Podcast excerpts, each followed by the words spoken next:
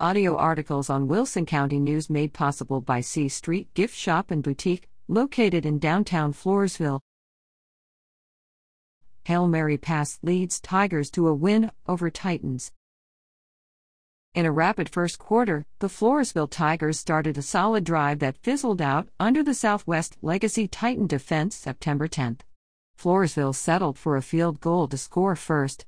The Titan drive carried over into the second quarter, but Legacy punched it through early in the second quarter. The Tigers continued the pace and stretched out the drive, with Braden Fuller reaching the end zone to take the lead. The Titans responded. Penalties marred the Tigers' defense, and the Titans scored. At the half, Titans led 14 to 10.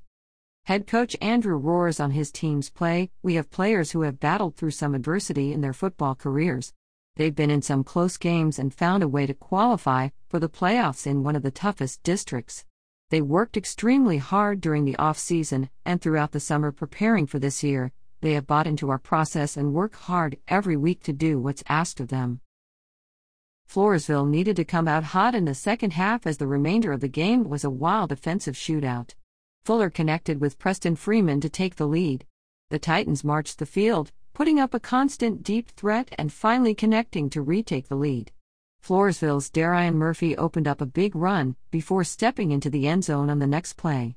The seesaw scoring continued through the entire half, with each series resulting in a score. Fuller connected with senior Nate Luther in the air and ran one in himself to keep pace with the Tigers. Legacy fought and ran one in with 34 seconds left. Tigers started on the 25, but picked up a first down. With only three ticks left, the Tigers were left with a Hail Mary pass that connected. 55 yards away with Freeman once more. The Tigers walked off with the win, 44 to 41. Coach Roars said defensively, we started off really well getting a stop and putting us in great field position to score. Legacy coaching staff do a good job, prepared to be successful. They had a great plan and executed it well offensively. Really proud of our kids fighting till the very end. On special teams, our kids have made a commitment to buy into what we are doing, and it is showing. We are very proud of the progress and success we are experiencing there. Offensively, we have been very efficient this season. If one part is struggling, the other aspects step up. We did that with Legacy.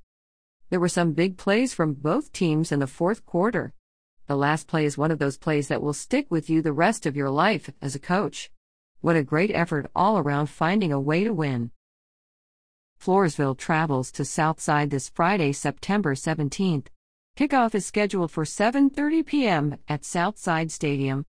With sports at WCNOnline.com.